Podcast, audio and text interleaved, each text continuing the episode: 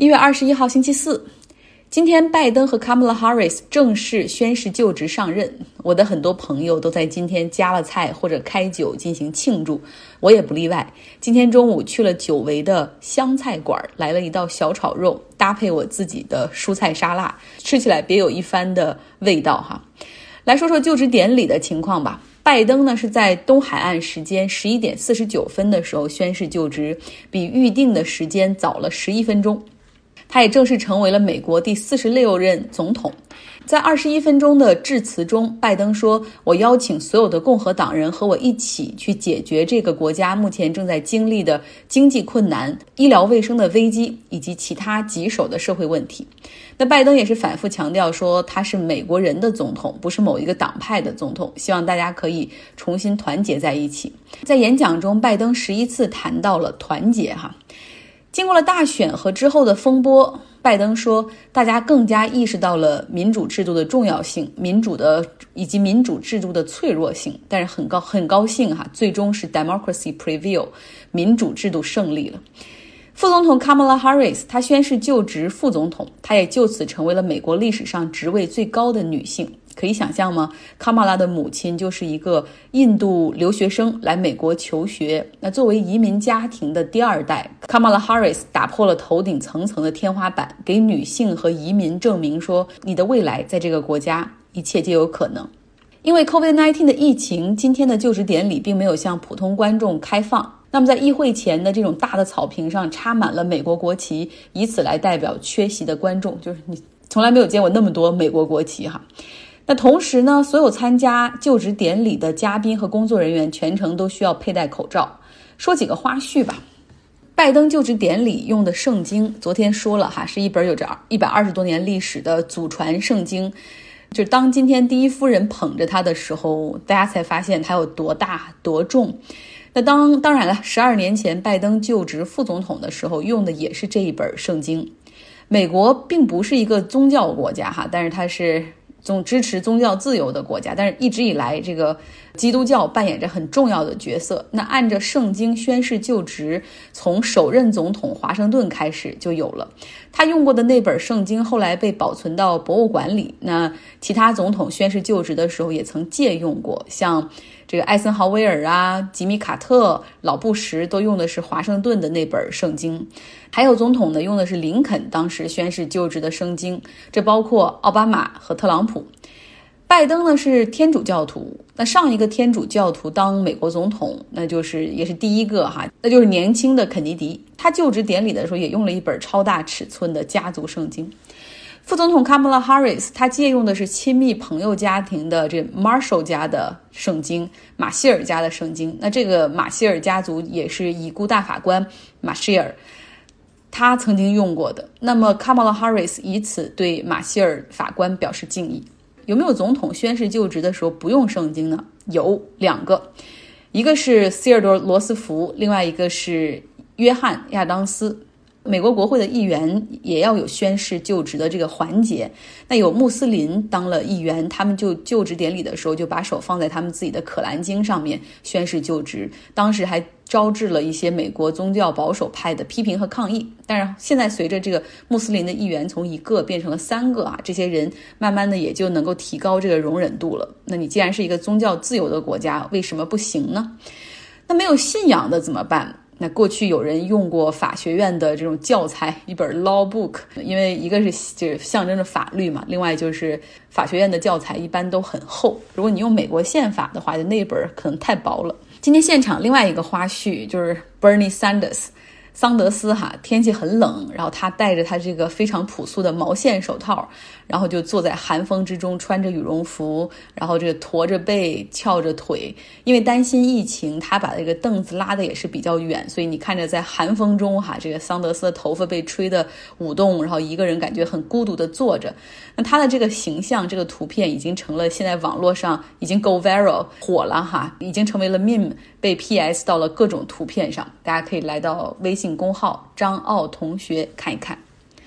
成为总统的第一天，拜登也是异常的忙碌。他签署了十七个行政命令，意在扭转前任的不良影响，比如说，他现在开始强制要求所有的联邦雇员和要进入联邦机构内的所有人都必须戴口罩。第二个呢，就是他要暂停在美墨边境建墙的计划。第三，要取消针对穆斯林国家的旅行禁令。还有一点很重要，就是要禁止在北极生态保护圈内啊开始的这种石油和天然气的开采计划。所以是一一在兑现他的承诺哈，所以我们看到很多实际上是安度就是去把前任的一些政策给安度给取消掉或者暂停掉。在晚上的时候呢，有九十分钟的庆祝晚会举行，也是同样的精彩，群星荟萃啊。之前说了，汤姆汉克斯的主持。然后有很多明星参加，也包括马友友也献上了他的演奏。最后一位献唱的是 Katy Perry，她在林肯纪念堂前演唱了她的拿手曲目《Fireworks》。同时呢，天空中那个时候绽放起了美丽的礼花。然后你看这个新任总统的一家人哈，他们站在白宫的阳台上，然后看着这个礼花的绽放，那个图片也是很很美哈。我也发到了微信公号张浩同学上。说说前总统吧。希望这是我们最后一，就是为数不多的几次再提到他哈。在启程前往佛罗里达之前，他举行了一个演讲活动，是要跟大家告别，大概有三百人出席。他的大概的意思就是说啊，我爱你们，and I will be back，就是我还会再回来的。虽然他没有按照过去的传统去参加新任总统的就职典礼，但他还是在椭圆形办公室的抽屉里给拜登留了字条，内容不详。因为他昨天公布了一份这个比较长的赦免名单中，大家看来看去哈，赦免了像班农啊，然后还有一些他前之前的一些幕僚或者给他比较大的这种捐款人，但是没有给自己赦免，所以有人已经在开玩笑说，相信字条上写的是 “Hey, do me a favor，啊，please pardon me when it's necessary, xo xo，就是嘿，给我帮个忙吧，如果到时候需要的话，请赦免我，爱你。”好，言归正传哈，因为始终没有和新总统见面，所以他的那个核武器的密码箱，就是启动核武器的那个箱子，美国人叫 nuclear football，这个呢始终没有进行移交。总体说来，这个核武器的密码箱总共有三到四个，一个呢是一直跟着总统，一个跟着副总统，还有一两个呢是这个国情咨文的时候，他会放在指定幸存者的手中。总统呢旁边，如果大家注意的话，他身边一直是有一个 military officer，军方的人哈，穿着制服，然后手里总是拿着个大的黑色皮包，那个就是核武器的这种启动的密码箱。法定来说，拜登是在今天中午十二点成为总统，而在那之前呢，这个前总统哈，他还是掌握的这个核武器的密码箱，所以说那个拿着那个黑色皮包的 military officer 也会一直跟着他。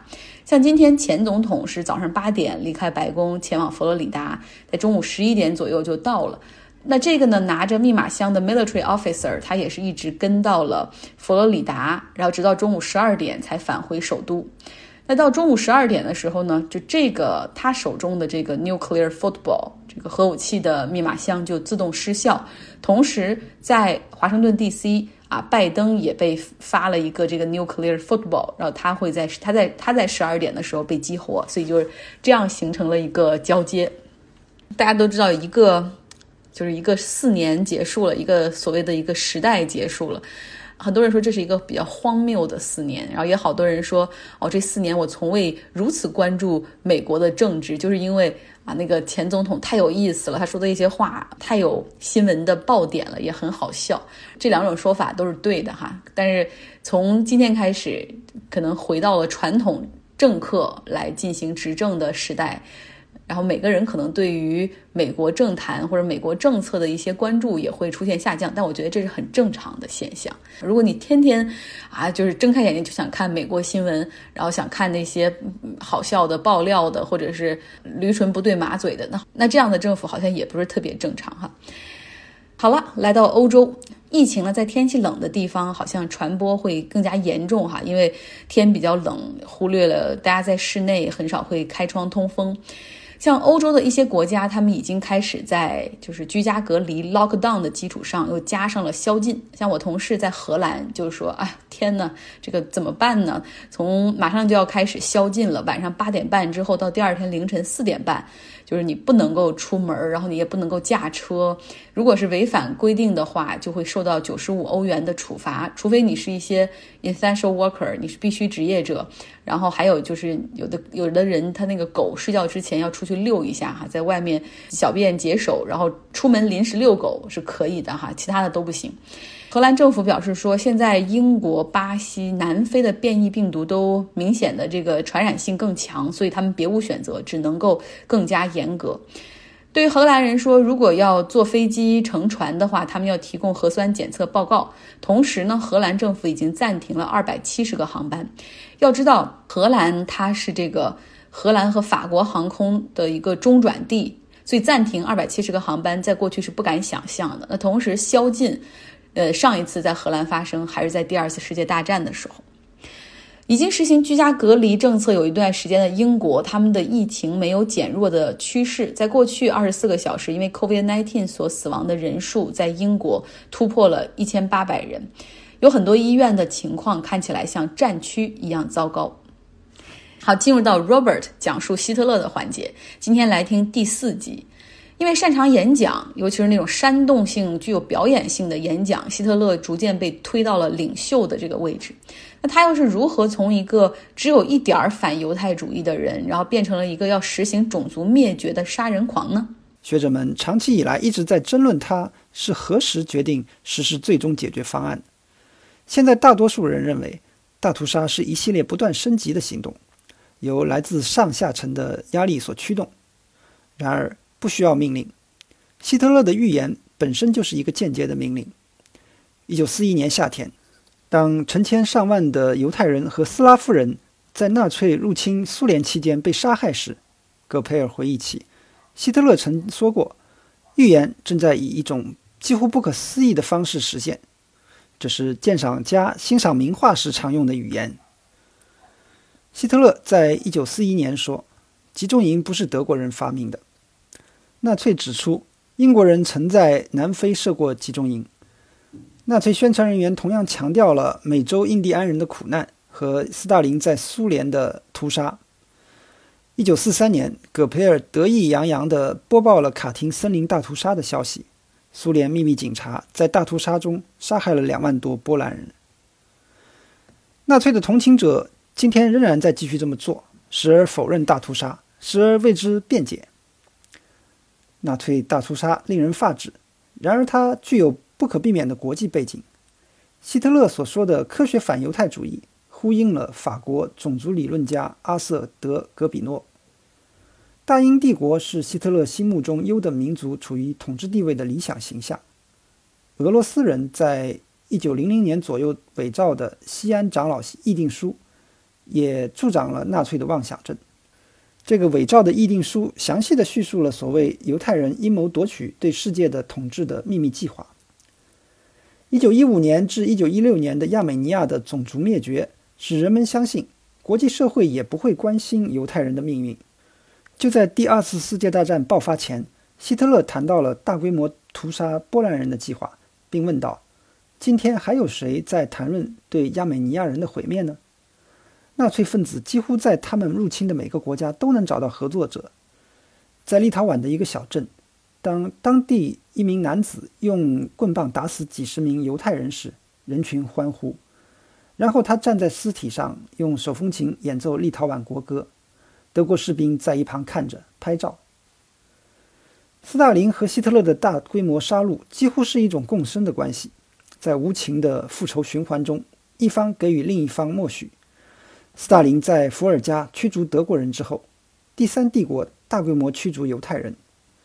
大屠杀的主要策划者之一莱因哈德·海德里希打算，一旦苏联被打败，欧洲的犹太人就会被留在古拉格集中营里等死。